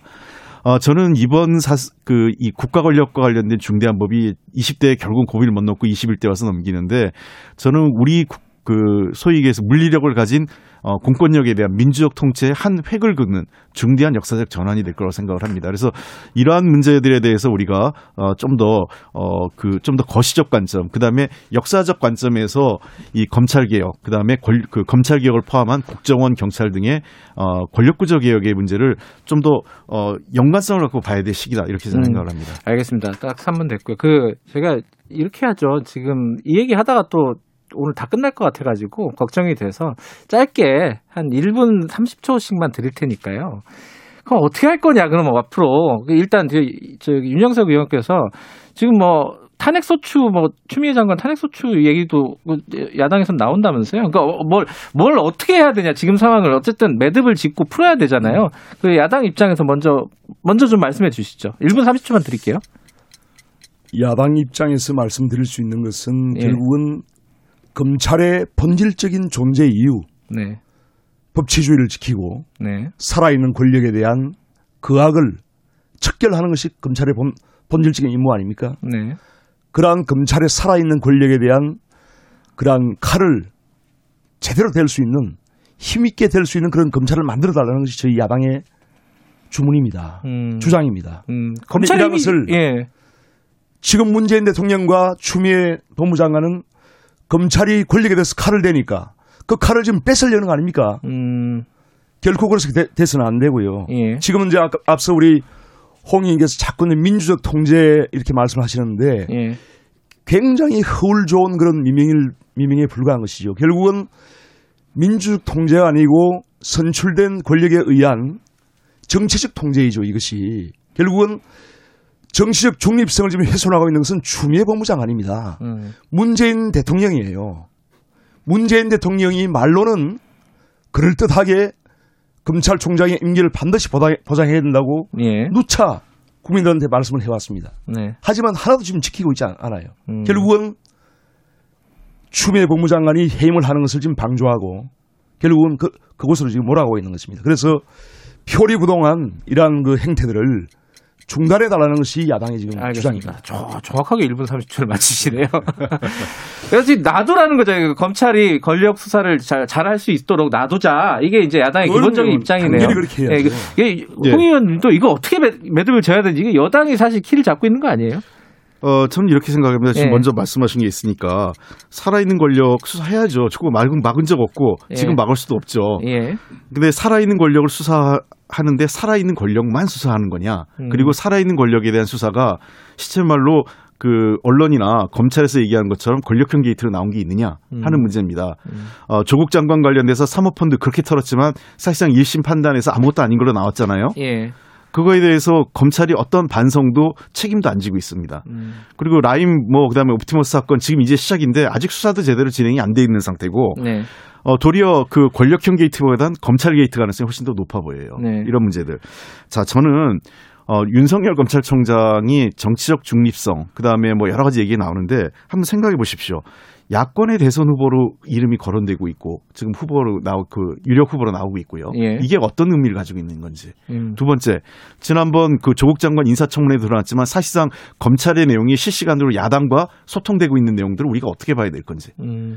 그리고 세 번째, 유력 보수 언론 사주들과 그 개별적으로 접촉하면서 특히 형사가 고발돼 있고 어 그 검찰 수사 중인 언론 사주들과 사적으로 만나면서 어 그 검찰총장이 만나는 게 문제의식이 없는 건지 음. 야당에서 울산 시장 후보였던 송철호 씨 후보하고 황운하 경찰청장 만나온 것 같고 중, 중립성 위반이라고 그렇게 왜- 얘기했잖아요. 음. 그렇다면 보수 언론 사주와 윤, 윤석열 검찰총장의 만남을 어떻게 봐야 될 건지 저는 예. 그래서 이 문제는. 예. 어, 전 아까 얘기했던 징계위, 그 다음에 검찰, 검, 그, 윤석열 총장에 대한 수사 두 가지를 보고 판단하면 예, 된다고 생각합니다. 지켜보자 이런 말씀이신 거고. 자, 우리 이, 이 얘기는 여기까지 할게요. 뭐 남은 시간도 얼마 되지는 않지만은 남은 시간은 좀 다른 얘기 해보죠. 아 이것도 좀 연결되는 얘기인데 지금 국회 지금 어에서 노- 논의가 되고 있는 법들이 몇 개가 있습니다. 이제 이 다 다루기가 힘들 것 같은데 어쨌든 국정원법이 있고 공수처법이 있고 중대재해기업처벌법, 뭐 대, 대북전단 살포금지법 여러 가지 법들이 있는데 일단 연결해가지고 공수처법 이거 지금 추천위에서 추천이 완료가 안 됐잖아요. 예. 그럼 개정하는 겁니까? 이건 야, 야 예. 여당부터 얘기를 잠깐 듣죠. 그 한 1분씩만 듣죠, 이거는. 예. 네. 아, 이거는 뭐 반드시 개정합니다. 제가 여러 차례 얘기했는데. 예. 공수처장 후보를 사실상 그 의도적으로 회피하고 지연시키는 전략을 했거든요. 오죽하면 대한변협 회장이 야권 그 추천위원들 때문에 질려서 자기도 이거는 처음에는 자기도 좀 그 저 공수처 출범 자체에 좀 부, 부정적인 생각이 있다가 네. 야, 야권 추천 인사들 하는 거 보니까 내가 도저히 못 참겠다 이런 얘기를 한 언론 인터뷰에 할 정도였어요. 예. 그래서 이번 어, 정기국회 마감되기 전, 전까지 예. 공수처법 개정안을 반드시 통과시켜서 공수처를 연내 출범시킨다는 것이 저희들의 확고한 입장입니다. 알겠습니다. 그 공수처법 이렇게 어, 여당에서 계속 이렇게 간다면은 여당 야당은 지금 어떻게 할 계획이세요? 저희가 이제 공수처법을 원천적으로 반대를 했죠. 예. 그래서 이제 지금도 이제 그렇게 하는 것은 당연히 반대하는 거고요. 결국은 이제 문재인 대통령이 지금 공수처법을 강행을 하고 윤석열 총장을 쫓아내려고 하는 그런 근원적인 그런 이유가 예. 결국은 문재인 대통령이 노무현 전 대통령의 전철을 밟, 밟지 않겠다. 또 어, 이명박 어, 전 대통령이 지금 어, 처벌받고 있지 않습니까? 예. 박근혜 전 대통령 마찬가지죠. 이러한 전직 대통령들의 불행을 본인이 어, 않겠다는 그런 뭔가 퇴임 후에 두려움에서 나오는 것이라고 저는 생각합니다. 그래서 결국은 공수처도 자기 사람을 공수처장으로 심어가지고 결국은 검찰의 힘을 빼고 지금 공수처의 권한에 보면은 검찰이 수사하고 있는 수사 내용까지 이첩 권한이 있어요. 네. 공수처에 결국은 검찰이 수사하는 이런 울산시장 하명 사, 어, 부정선거 사건, 월성 1호기 사건, 또 라임 펀드 사건에 예, 시간 다 어, 됐습니다. 권력자들이 개입됐을 경우에 그것을 결국은 공수처가. 소기한 아닙니까? 그래서 예, 알겠습니다. 그 그러면- 대통령의 예, 여기까지 하셔야 돼요. 그 마이크가 안 나오고 있습니다, 지금. 지주의를 지키려고 하는 예, 예. 그러한 것이 오히려 어, 퇴임 후에 알겠습니다. 그 여기 여기까지 하죠. 예, 네, 예. 공수처법 여기까지 아니, 하고. 예. 시간이 들 됐는데 자꾸 그걸 아니요, 아니, 1분 1분 됐어요. 30초. 저, 제가 1분씩만 드린다 네, 그랬어요. 1분만요. 예, 아, 그래서 1분을 끊은 거예요. 1분만, 1분, 1분 씩만 드린댔어요. 예. 자, 요 다른 얘기도 하려고요. 이게 계속 같은 얘기만 반복이 되니까 저보다 충분히 길게 하고 계세요 오늘. 맞아요. 꺼지는, 꺼지는 거 아닌가 그런데. 예. 아, 지금은 켜져 있어요. 자, 아 그래요. 국정원법 얘기도 국정원법하고 중대재해기업처벌법 요거만 한 말씀만씩만 드릴게요. 너무 길게 쓰시지 말고 이 입장만 좀 말씀을 해주셨으면 좋겠습니다. 지금 조호영 원내대표 보니까 국정원법 개정안에 적극적으로 반대하시더라고요. 이막 간첩 안 잡는 거 아니냐? 그 국정원이 뭐가 필요했느냐 이 정도까지 말씀하시던데 여당이 지금 추진하고 있는 국정원법 개정안 뭐가 문제인지 모르시는 분들 많을 거예요. 이거 요새 참 많이 안 나와서 지금도 1분만요? 이제 예. 북한 정권의 대남 그 공작 활동이 지금도 벌어지고 있어요. 네. 그렇지 않습니까? 예. 그런 상황에서 국정원이 원래 이제 대공 수사를 하기 위해서 만들어진 조직입니다. 네. 그런데 그런 국정원의 본질적인 기능을 다 이제 폐지한다는 것은 굉장히 그 남북 분단 상황에서는 어, 상당히 문제가 있다고 보고요. 예. 그리고 이제 지금 그 중대재해기업처벌법 같은 경우에는 예. 저는 좀더 전향적으로 생각을 해야 된다고 생각합니다. 음. 지금 전 세계에서 산업재해가 가장 최악인 국가가 한국이기 때문에 예. 이 산업재해에 대해서는 아주 단호한 그런 조치를 해야 됩니다. 음. 그래서 어, 중대재해에 대해서는 과실이 있는 경우에는 어, 기업주들을 강력하게 처벌할 수 있는 그런 법이 필요하다고 저는 생각합니다. 예, 그죠. 국정원법하고 중대재해기업처벌법 둘 다 말씀하셨는데 어쨌든 말씀해 주세요. 예. 홍익표 의원님도. 그래서 뭐 예. 중대재해처벌 기업 중대재해기업 처벌법에 음. 대해서 그 야당이 전향제 입장을 예, 보여주셔서 윤 의원님도 고맙게 그러네요. 생각을 하고요. 예, 예. 어, 다만 지금 저그 이미자 의원이 낸- 내신 법인가요? 거기에는 징벌적 손해배상에 대해서는 그걸 좀 삭제했더라고요. 야당은 음. 저는 그거 포함돼야 한다고 생각하기 때문에 저는 윤영석 의원님이 좀 역할을 했으면 좋겠다 생각을 음. 하고 네. 예. 아하, 그다음에 예.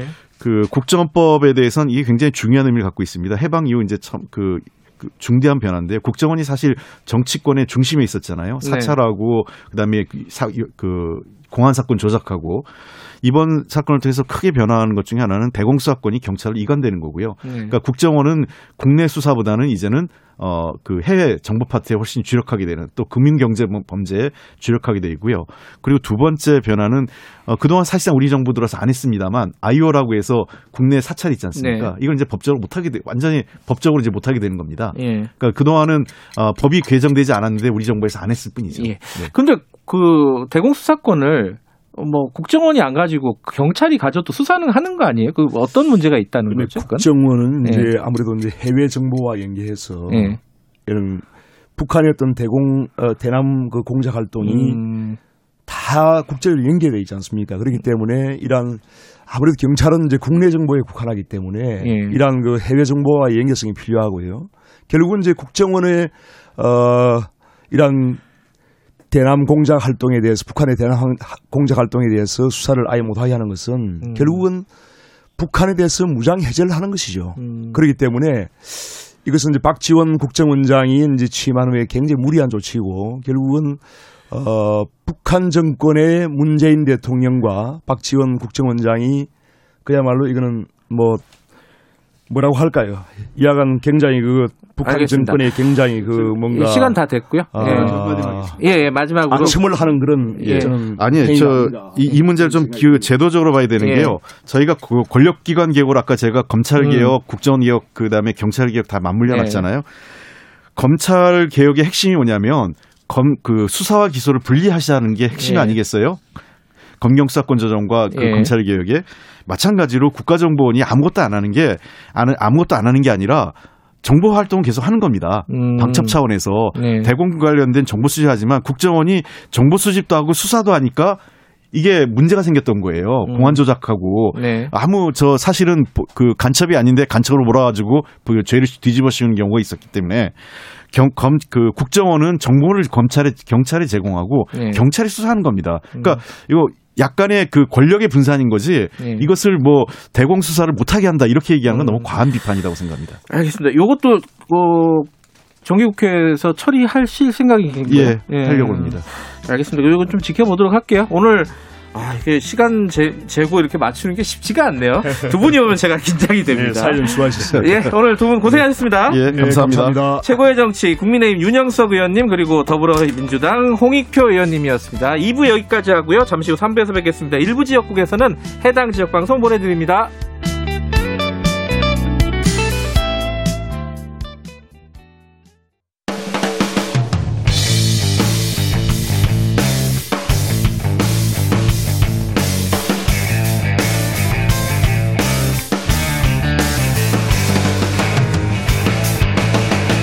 김경래의 최강 시사.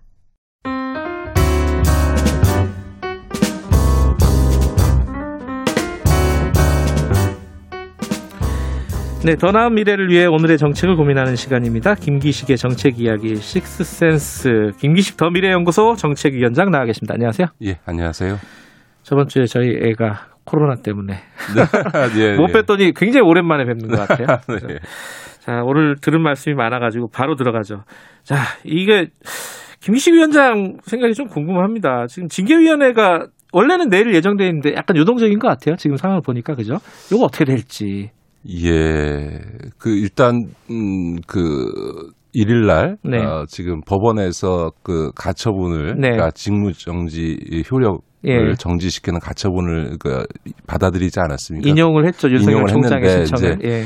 그게 이제 그 제일 중요한 게 이제 절차적 정당성에 있어서 문제를 음. 삼은 건데 문제는 그게 단순히 절차적인 문제만이 아니고 사실 다음 날 징계위가 열리는데 어, 징계를 하면 할 수 있는 거거든요. 근데 네. 그 하루를 남겨놓고 그, 그 결정을 했다, 신속하게 했다라고 하는 거나 그 판결문에 이 법무부 장관의 검찰총장에 대한 조치는 최소한이어야 한다. 아, 음. 법, 이게 검찰의 중립성이나 이런 네. 것 때문에 이런 언급은 내용적인 부분에 대해서도 사실상은 일부 판단을 어, 한 음. 측면이 있는 거죠. 저는 그런 점에서는 어, 내일 징계위원회에서 뭐 바로 결정을 할지 안 두면 아니면 뭐 한두 더번더 할 가능성이 예. 높습니다. 왜냐하면 어, 지금 상태로 징계를 사- 내일 해서 징계를 열어서 해봐야 네. 법원에서 다시 절차 적 정당성의 문제를 갖고 어, 가처분 신청을 다시 받아들일 가능성이 굉장히 높기 때문에 네. 이런 절차적인 문제를 보완하지 않고 징계를 강행하는 거는 뭐 이거는 법원에 의해서 다시 다 무효화될 가능성이 많아서 네. 어, 그거는 훨씬 더 여러 가지 절차적인 과정을 거칠 수밖에 없고요. 또 한편에서는 내용적인 부분에 있어서도 이게 어 과연 어 해임이라고 하는 헌정사상 최초의 검찰총장 해임이라고 하는 징계 처분을 할 만한 사안이냐라고 하는 문제에 대해서도 어, 법원이 되게 신중하게 보겠다라고 하는 의사 표시를 한 거거든요. 저는 음. 그런 점에서는 어, 이게 징계위를 열어서 해임 처분을 하거나 이런 문제들에 대해서는 음. 어, 이렇게 간- 쉽지 않은 상황이다 이렇게 보여지고요. 또 한편에서는 꼭 징계위를 연다고 해서 해임 처분이 예정돼 있는 거냐 저는 꼭 그렇다고 그렇진 보지는 않죠. 않습니다. 예. 왜냐하면 어, 예를 들어서 징계 수위라는 거는 가장 낮게는 구두 경고부터 시작해서 이제 해임까지 여러 층위가 있기 예. 때문에 지금 이제 어, 징계 청구된 사안에 대한 판단에 따라서는 적절한 수준의 그 사안의 성격에 맞는 적절한 수준의 징계를 해서 어 이거는 하여간에 부적절했다라고 네. 하는 부분은 명확히 하되 그렇다고 해서 이거를 이제 윤총 윤석열 총장을 해임하는 음. 이런 형태로까지는 가지 않는 이런 점, 결정을 할 수도 있는 거죠. 또 그렇게 되면 법원도 그거에 맞게 좀 판단하지 않을까 저는 그렇게 봅니다. 음.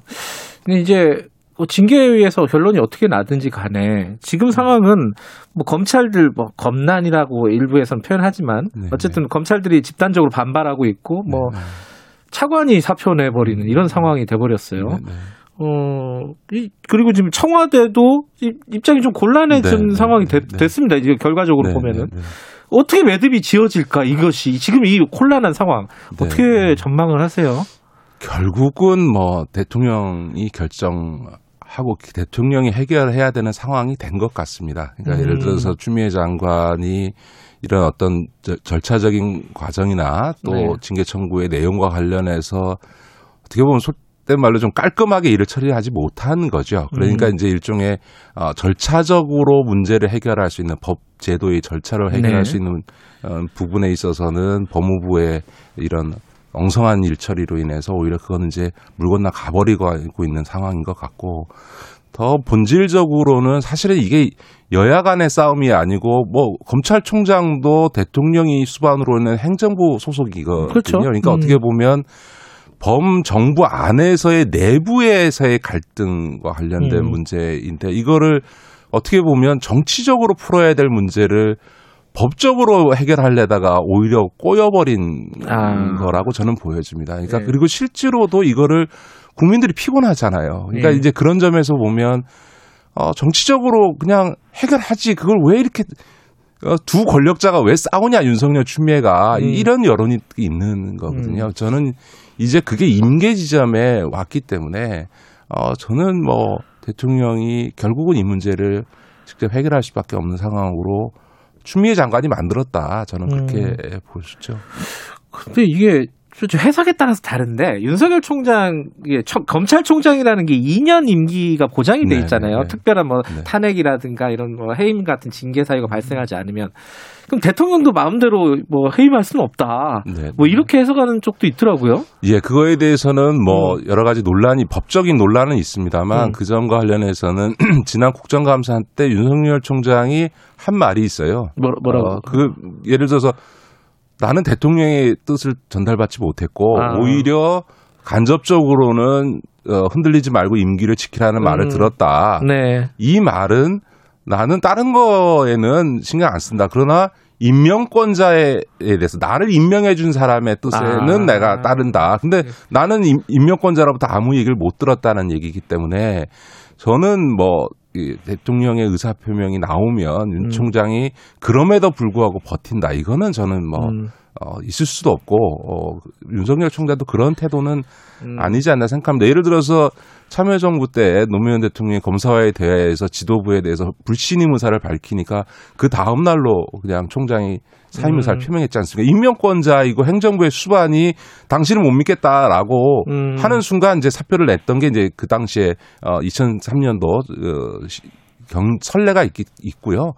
그런 정도의 건은 대통령제 하에서 어, 당연히 존중되어질 수 있다고 봅니다. 근데 지금 이제 추미애, 윤석열 두 사람을 계속 이렇게 놔두고 갈 수는 없지 않느냐. 이게 아까 이제 대통령이 매듭을 질 수밖에 없는 상황이라고 하셨는데 그러면은 뭐 간단하게 얘기하면 추미애가 나가든 윤석열이 나가든 둘 다 나가든 예. 아니면 가만히 놔둘 뭐 수는 있나? 과, 정 과정과 수순이야 뭐 여러 가지를 상정할 수 있겠습니다만 예. 결론적으로는 추미애 장관도 이제 개각 시점에서 교체를 해야 되고 할 거라고 봅니다. 왜냐하면 음. 이제 어, 지금 이제 정기국회에서 공수처법을 처리해서라도 네. 올해 안에 공수처를 출범 시키고요. 또 네. 검경 수사권 조정이라든가 이런 이제 권력기관 개혁과 관련된 법 개혁이 음. 법안이 다 이제 국정원법 등등이 다 통과되고 되면 어, 이 문재인 정부 출범하면서 설정했던 권력기관 개혁, 특히 검찰 개혁과 관련된 제도적 개혁이 다 음. 마무리되는 거 아니겠습니까? 그러면 이제 추 장관으로서는 이 해야 될 어쨌든 검찰 개혁과 관련된 부분에 있어서 일정한 임무가 음. 아, 끝났기 때문에 저는 1년 동안 이렇게 지리하게 공방으로 음. 진행되어 왔던 이 검찰 개혁 국면을 정기국회에서의 제도적 개혁을 완성하는 것으로 이제 음. 일종의 좀 마무리하고 사실은 어떻게 보면 지금 제2차 지금 코로나 예. 팬데믹이 생겨서 3차 유행이 진행되고 있으니까 사실은 어, 정부 입장에서도 네. 이 코로나 방역과 경제 회복에 지금 진력을 음. 해야 되고 어 거기에 지금 모든 노력을 맞추고 있는데 이거는 다 사라지고 지금 맨날 추윤 갈등만 지금 음. 어, 부각되는 이런 상황을 계속 가는 것조차도 음. 정부 입장에서도 당정 모두가 다 부담인 거죠. 음. 그러니까 이제 마무리할 때가 됐다. 그리고 이제 요즘 속된 말로 그 시중에서 그런 말 한다니까 막 고마해라. 막 저는 국민들의 마음이 고마해라. 어, 그 말에는 다중적인 게 있는 거죠. 두 사람 다에 대해서인 것도 있고 이 상황에 대해서도 막 고마해라. 음. 어, 이런 거죠. 알겠습니다. 그 말씀하신 대로 그만하죠, 요 얘기. 그만하고 다른 얘기 좀 해볼게요. 이게 이런 그 갈등 상황 때문에 가려져서 중요한 법안들이 네, 네. 얘기가 제대로 잘 안 되고 있는데 그 중에 하나가 이해충돌 방지법입니다. 네, 이게 네, 네. 국회에서 사실 논의가 된 지가 꽤 됐는데 네, 네. 요번에 국회법으로 바꿔보자 이래가지고 개정안이 올라왔다 그래요. 이게 네, 네, 네. 제대로 다 가고 있는 거 맞습니까? 내용을 예, 보면 제가 어때요? 지난번 음. 그 방송에서 그런 말씀을 드렸는데 이해충돌 방지법은 이게 국회의원만이 아니고 185만 명의 공무 공직자 및 공직 유관 단체 음. 종사하는 사람 모두를 포괄적으로 규정하다 보니까 네. 국회의원들만을 대상으로 한 입법을 할 수가 없거든요. 음. 근데 오히려 국회의원은 가진 권한이나 영향력을 바- 보면 네. 훨씬 더 강하게 규제할 필요가 있으니까 그걸 반영할 수 있는 게 이제 국회법이고 음. 이런 포괄적인 이해충돌 방지법을 그 제정하려고 하면 시간이 많이 걸리는데 지금 국민적인 비판이 세지 않습니까? 그러면 일단 국회가 먼저 솔선수범해서 음. 어, 이해충돌 방지제도를 도입하는 모습을 보이는 게 중요하고 그런 점에서 국회법 선 개정하는 게 좋겠다는 말씀을 드렸는데 음. 이제 그거를 어 이제 그 민주당에서 이제 수용을 해서 음. 어, 그 방향으로 가는 것 같습니다. 그래서 내용적으로는 필요한 것들이 다 담기지 않았나 싶어요. 그래요. 근데 이게 또 논란이 하나 있는 게 지금 열린민주당의 최강욱 의원이 네네. 법사위로 옮겼단 말이에요. 네네. 근데 재판을 받고 있어요. 네네. 그러면 이해 충돌이냐? 이게, 이게 좀 약간 논란이 있더라고. 이거 어떻게 봐야 됩니까? 예, 그러니까 이거는 이제 그 개인의 문제로 볼 문제는 아니죠. 왜냐하면 최강욱 의원만이 아니라 지금 법사위에 재판에 계류 중에 있는 의원이 한 네 명쯤 있거든요. 뭐, 뭐 패스트 트랙이니 뭐 예, 이런 것 예, 때문에 조수진 그죠? 의원도 예. 있고 뭐 박봉계 의원도 있고 박주민 의원도 지금 뭐 재판 받고 있고 예. 이제 그런 점에서는 한 사람이 뭐 사보임했다고 너 음. 이해충돌 이야라고 얘기하는 거는 적절치 않고 원칙적으로 기준을 세워야 되겠죠. 그러니까 음. 이번에 국회법 개정을 통해서 네. 이해관계에 있는 상임위원회에 대해서 회피하거나 제척하는 제도가 돼 있고 또 어, 직계 좀비속이 상임위 업무와 관련돼 있는 어떤 그 기관에 임직원으로 재직할 경우에는 아예 그 상임위원회를 못 가거나 아니면 그 상임위원회에서 하는 와 관련된 어떤 공공기관에 대해서는 일반 경그 입찰이나 경쟁 입찰 외에는 수의계약 같은 건 아예 못하게 음. 이런 이제 소위 이해 충돌 방지 장치를 다 만들었거든요. 그, 그러면 그거에 따라서 원칙과 기준을 세워야죠. 음. 어, 그래서 시행령이나 시행 규칙을 통해서 예를 들어서 제, 그 상임위 회척 회피 제척에 대한 구체적 기준이 나와야 되거든요. 그럴 음. 때 예를 들어서 재판에 계류 중인 자는 어? 법사위원회 못 간다라고 정하면 음. 최강욱 의원만이 아니라 모두가 다 똑같이 적용해야 되는 거고 그걸 허용할 거면. 다 허용하는 거고 그런 음. 거죠. 예를 들어서 이제 저는 원칙적으로는 재판에 계류 중인 사람은 법사위원회에서 회피하는 게 맞다고 보고요. 다만 음. 그거를 일관되게 모두에게 같이 적용해야지 한 사람에게만 하는 건 적절치 음. 않다고 보여지고 그러나 이제 변호사는 법사위를 가지 마라 이렇게 되면 사실은 아. 법사위의 법률 전문가는 다 빠져야 되는 상황이 되잖아요. 그러니까 이게 음. 국회에서 이해 충돌이라고 하는 것도 사실 들여다보면 예를 들어서 노동조합 지도자 출신의 의원이 환노위 가지 마라. 아. 이렇게 하면 이제 곤란한 거거든요. 예. 그러니까 그런 것들을 조금 어, 외부 전문가들의 의견을 들어서 이번에 국회법이 처리가 되면 구체적인 기준을 만들어야 되겠죠. 뭐 예컨대 의사 출신은 보건복지 가지 마라. 예, 예. 그런 좀 보기 얘기가 복잡해지니까 네, 네. 적절한 기준을 마련을 빨리 하자 이런 네, 말씀이시네요. 네, 네, 알겠습니다. 이 시간이 많지 않지만 마지막으로 이것도 하나 여쭤볼 게 궁금하신 분들도 꽤 있을 겁니다. 이거 전문가시니까 이 부분 또 대한항공이 아시아나 인수하게 이제 하- 네, 네, 한다는 네. 게 이제 산업은행의 결정이었는데 근데 이제 KCGI 그 강성구 펀드가 소송을 냈잖아요. 그 네, 첫 네. 단계인 그 신주 발행 금지 가처분 신청을 냈단 말이에요. 한진칼 네, 네, 상대로. 네, 네. 요거를 어, 기각을 했어요. 네, 네, 네. 이걸 어떤 의미로 봐야 됩니까? 이게 산업은행의 판단을 손을 들어줬다 이렇게 봐야 되는 겁니까? 그렇죠. 그러니까 음. 이제 강성부 펀드에서 이거는 경영권 개입을 하기 위한 목적이라고 했는데 특혜다, 그게- 뭐 이런 예, 얘기도 많이 그랬는데 했잖아요. 이제 예. 법원은 그게 아니고 이거는 구조조정 과정에서의 음. 예, 딜이다라고 음. 판단을 해서 이제 그 처분을 했기 때문에 아마 올해 안에 이게 이제 그, 그 진행은 다 진행이 될 거고요.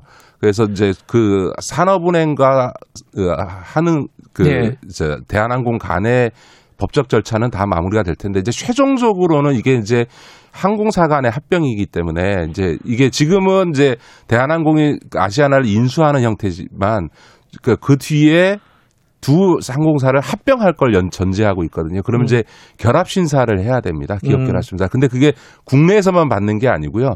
대한항공과 아시아나가 취향하고 있는 주요 국가들로부터 다 받아야 됩니다. 아? 중국, 일본, 뭐 아. 유럽, 뭐 미국 이런 데로부터 다 받아야만 복잡하네요. 하는 건데 음. 그렇게 최소 한 6개월 정도 걸립니다. 아마 승인은 날 거라고 봅니다. 왜냐하면 우리 국내에서 보면 두 대형 항공사가 합쳐졌으니까 독점이라고 볼 수 있을지 모르지만 아. 세계적으로 보면 네. 이제 어?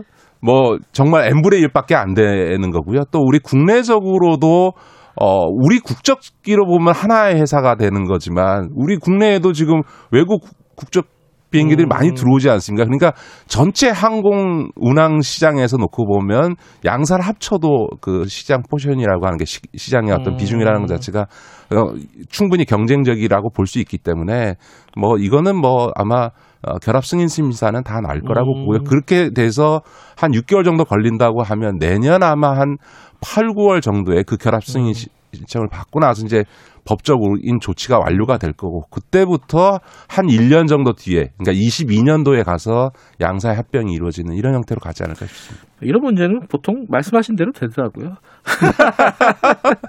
이것도 제가 뭐 지난번 방송에서 어 이건 불가피하다는 말씀을 예. 드렸고 이- 이- 간데 하나 참 이게 이, 이 법원의 결정이 예. 윤석열 총장 그 법원의 결정이 하고 같은 날 났잖아요. 아, 그러네요. 제가 그걸 보면서 산업은행은 법원으로부터 기각 결정을 받아내는데 음. 법무부는 오히려 인용 결정이 났잖아요. 어떻게 보면 이런 법적인 문제와 관련해서 법무부의 준비가 음, 산업은행만도 못하다. 그러니까 예를 들어 산업은행이 각종 딜을 하는 데 있어서 있을 수 있는 법적 시비에 대해서 면밀히 검토해서 일을 처리하거든요. 근데 그런 무슨 비즈니스상의 딜을 하는 데 있어서 이 법률적 검토만도 못하게 음. 어떻게 보면 법무부가 일을 처리하는 바람에 같은 날 산업은행은 법적으로 이겼는데 법무부는 사실상 패소하는 이런 어처구니 없는 상황이 벌어져서 저도 그날 되게 인상적이었습니다. 알겠습니다. 여기까지 듣죠. 고맙습니다. 네, 네. 김기식 더미래 연구소 정책위원장이었습니다. 지금까지 아, 지금 시각은 8시 46분입니다. 김경래의 최강 시사는 짧은 문자 50원, 긴 문자 100원인 문자번호 샵 9730 무료인 어플 콩으로 참여하실 수 있습니다. 유튜브 라이브로도 함께합니다. 법조 기자단 카르텔 이런 얘기 많이 들어보셨죠? 이게 뭐 기자단은 뭐 각 부처마다 다 있는데 특히 법조 기자들이 조금 유별나다고 합니다. 그 폐쇄성이라든가. 자, 여, 여기에 지금 어, 도전을 도전이라고 해야 되나요? 어쨌든 어, 법조 기자단이 원래 이렇게 그 다른 언론사들 추가적으로 잘 안 받아주거든요. 여기에다가 어, 출입증 발급을 신청한 곳이 있습니다. 미디어 오늘하고 사실 뉴스타파도 같이 하고 있어요. 이 부분. 아, 미디어 오늘 손가영 기자와 함께 얘기 좀 나눠볼게요. 손 기자님 안녕하세요. 아, 네, 안녕하세요. 어, 일단은 어, 예전에도 한번 발급 신청을 해본 적이 있습니까? 법조 기자단에? 아, 미디어 오늘은 없습니다. 없어요. 음, 네. 요번에 신청을 언제 하셨어요? 아, 할 예정이고. 음, 그래요? 네, 아마 조만간 할 예정입니다. 네. 음, 뭐 전망은 어떻습니까? 바로 해줄 것 같습니까? 어, 분위기를 봤을 때, 그 전례를 봤을 때는 음. 곧 반려될 가능성이 훨씬 높고요. 왜냐 몇 년 전에 네. 뭐 어떤 온라인 매체에서도 음. 이렇게 지- 중앙지검 쪽에 이제 기자단 처럼 취재 권한을 달라고 했는데 음. 뭐 이렇게 반려된 경우도 있고 음. 그게 확 이렇게 가능성은 높아 보이진 않습니다. 이게 절차가 어떻길래 그렇게 어려운 거예요? 어떤 절차를 밟아야 되는 건데 신청하면은 누가 심사하는 거예요, 이게? 그러니까 이게 공공기관이 관리를 하는 게 아니라 예. 기자단 자체는 가입 여부는 기자단이 결정을 하는데 음, 네. 네. 그 뭐 절차를 말씀을 드리면 이게 심사 때마다 약간씩 달라지긴 하는데 네. 대체적으로는 그 법조 기자단이라고 불리는 그 기자단 내에 기자실이 세 곳이 있는데 예. 대법원, 중앙지법, 중앙지검 이렇게 기자실이 있는데 이 예. 세 곳의 투표를 다 통과를 해야 돼요. 어허. 네.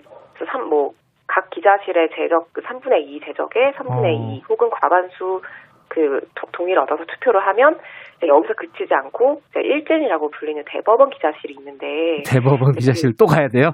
야, 네네. 이건 그래서 뭐. 대법원 기자실의 통과까지 예, 그 동의까지 얻어야 되는 그런 과정을 음. 알고 있습니다. 그 최근에 뭐 추가적으로 기자들 받은 사례가 있다 그래요? 좀 알아보셨습니까? 이 부분은? 네네. 음, 있, 있어요? 뭐 예. 예, 뉴스핌과 예. 더팩트가 예. 최근 1년 사이에 그 기자단 가입을 한 것으로 알고 있습니다. 음, 그러면 아예 뭐 안 해주는 것도 아니네요. 그죠? 네, 네. 그러면 미, 미디어 오늘하고 뉴스타파는 해줄까요? 어, 잘 모르겠는데, 뭐, 민중의 소리 같은 경우는 2017년부터 이렇게 기자단 가입을 계속 신청했던 걸로 알고 있는데, 예, 다 떨어졌던 걸로 알고 거긴 또 안 됐어요. 음, 네. 왜 안 됐다 그래요? 거기는 뭐 이유가 있어요?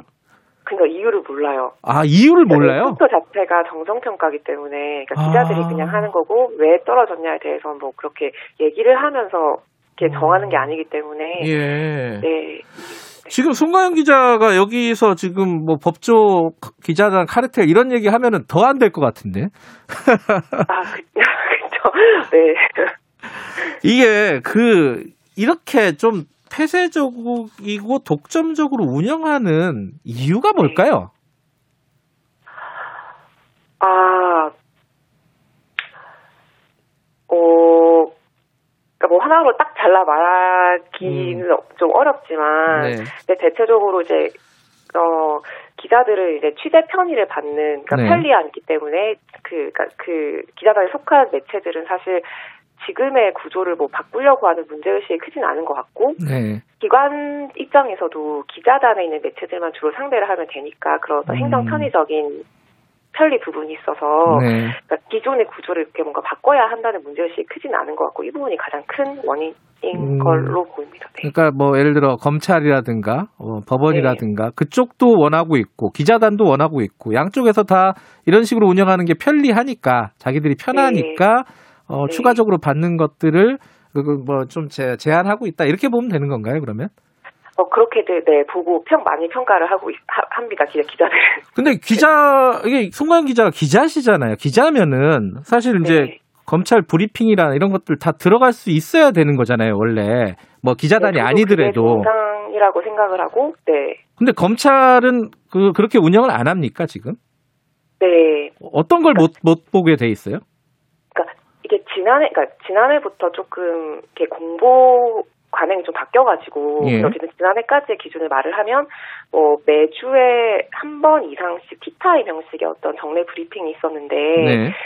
네. 근데 그거 자체도 이제 기자단 에 있는 매체 기자들만 갈 수 있고, 음. 그리고 기자실에서 열리는 어떤 수사 결과 발표, 기자회견 같은 것도 기자단 밖의 기자들은 참석할 수가 없고, 어허. 그리고 네, 뭐 그런 각종 뭐 공보 자료 같은 것도 뭐 구두로 이렇게 달라고 전화로 이렇게 제공해 달라고 해도 기자단이 아니니까 줄 수 없다거나, 어허. 뭐 수사 네뭐 확인할 게 있어가지고 전화를 취재해도 아 기자단이 아니어서 코멘트 해줄 수 없다, 음. 뭐 이렇게 말을 들은 기자들이 많습니다. 어, 기본적인 어떤 기자회견 이런 것들도 어, 기자단이 아니면 못 들어간다는 거예요? 네. 음. 아니 다른 부처는 다 공개를 하잖아요. 그 정도는 뭐 기자단이 있다 하더라도. 네, 그래서 훨씬 이, 이 법조 출입처 문화가 훨씬 폐쇄적이어서 음. 네, 합리적인 수준이 아니라고 생각을 하고 있습니다. 네. 어, 어, 이- 그 티타임은 아직도 하고 있습니까? 그런 것들은? 아, 지금 그 관행은 없어진 걸로 알고 음, 있습니다. 그래요. 그 관행 그 관행 되게 재밌었는데 예전에 보면은 어, 이 네. 차- 차장 검사가 기자들을 평가하는 자리다. 뭐 이런 얘기도 있었잖아요. 어, 네, 네, 어, 그런 말들도 나오고. 예, 그날 아침에 나왔던 신문 보면서 어디 어디 신문은 잘했고 어느 신문은 오보고 이런 식으로 쭉 이렇게 나왔다고 하던데 이제 그런 것들은 어, 없어졌는데 그럼에도 불구하고 공식적인 어떤 기자회견장도 어, 기자단 소속이 아니면은 들어갈 수가 없다는 말씀이시네요. 네. 음, 그 부분은 사실 법적인 어떤 어, 저기 뭐야 문제 제기를 해도 괜찮을 것 같은데 그런 걸 한번 해보 해본 사례가 있나요? 어, 사례까지는 모르겠고, 예. 이 기자단 밖의 기자들이 뭔가 뭐 헌법소를 해봐야 되지 않냐, 이런 음. 얘기는 줄곧 나온 걸로 알고 있어요. 왜냐면 이게 차별의 문제고, 취재 자유 제한의 문제라고 다들 여기는 기자들이 많아서. 음. 근데 이제 사례가 있는지는 모르겠고, 좀 이번에 좀 법적으로 만약에 대응하게 된다면, 네. 그것까지 같이 문제 제기를 좀 해 보고 싶다는 생각은 하고 있습니다. 음, 만약에 이제 요번에 어, 기자단에서 이 미디어 오늘이나 뉴스타파의 어, 이 가입이라고 해야 되나요? 가입이죠. 예, 그 가입을 거절한다면은 법적으로 한번 다퉈볼 생각이시라는 건가요? 네. 음, 그건 좀 승산이 있을까요? 어떻게 보십니까? 어, 제가 법적인, 음. 법, 법적인 지식이 없어서 그것까지 모르겠는데, 네. 문제 제기는 충분히 해볼 상황이라고 생각 합니다. 예, 그럼 청취자분들을 위해서 이렇게 만약에 그런 문제 제기가 통해 가지고 기자단이 이제 약간 오픈이 된다. 어, 네. 그러면은 어, 국민들에게 좋은 건 뭡니까? 본인들에게 좋다는 게 기자단에게 국민들, 국민들. 아, 아, 국민들에게 좋은 예, 거요? 예. 독자들, 어. 뭐 청취자들, 뭐 시청자들에게 좋은 건 뭡니까? 네, 그러니까 지금의 출입처 문화에 있어서, 네. 그러니까 이게 이제 추- 출입처와 기자단이 이렇게 적정한 거리를 두지 못함으로써 나오는 좀 음. 어떤 문제가 있는 보도들이 좀 계속 이렇게 문제가 됐잖아요. 네, 그런 문제를 개선하기 위해서라도 이, 네. 이 폐쇄적인 출입처 문화가 개선이 필요하다는 건데, 네. 네, 이제 그, 그런 지금 국민들이 지금 여러 가지로 지적을 하셨던 어떤 출입처와 거리를 두지 못하는 보도들이 계속 양산이 되는 이 문제 네. 이거 관련해서는 어 네, 기자단을 개방함으로써 문제를 풀 수 있어서 음. 네 그 그런 네 그 그 그런 방향성으로 기자단 음. 개방이 좀 필요하다고 생각합니다. 폐쇄적으로 운영을 하면은 뭐 필연적으로 유착이 생길 수밖에 없죠. 뭐 사실 정보라는 것들이 통제되면은 정보를 어 이렇게 가지고 있는 소유하고 있는 사람들이 이득을 얻을 수밖에 없는 구조가 되니까요. 청취자 네네. 여러분들이 뭐 문자 많이 보내주시는데 이게 0047님이 법 규정에 있는 사안입니까 기자단이?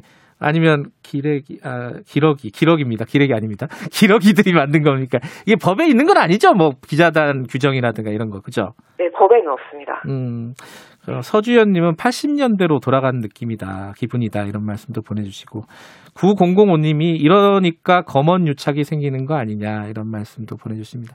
만약에, 어, 송가연 기자가, 어, 기자단에 들어간다면 뭘 제일 취재하고 싶으십니까? 어 그냥 지금 음. 그러니까 뭐 구체적으로 뭔가 음. 이렇게 이슈가 있는 게 아니지만 저도 이제 법조를 취재하면서 가장 답답했던 게 판결문조차도 맞아요. 얻지 못하고 네 그냥 이제 재판에 들어가서도 뭐 문, 그러니까 휴대폰으로 기록을 할 수밖에 없다거나 에이. 그냥 뭐 노트북을 쓰는 게 제한이 돼서 아, 노트북도 못 쓰게 해요?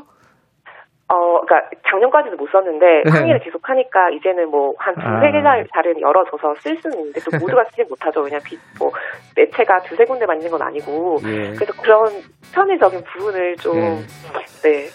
맞습니다. 어, 듭니다. 정보라도 좀 똑바로, 어, 공평하게 좀 얻을 수 있으면 좀 달라지겠죠. 여기까지 듣죠. 고맙습니다. 네, 감사합니다. 미디어 오늘 송가연 기자였습니다. 오늘 여기까지 하겠습니다.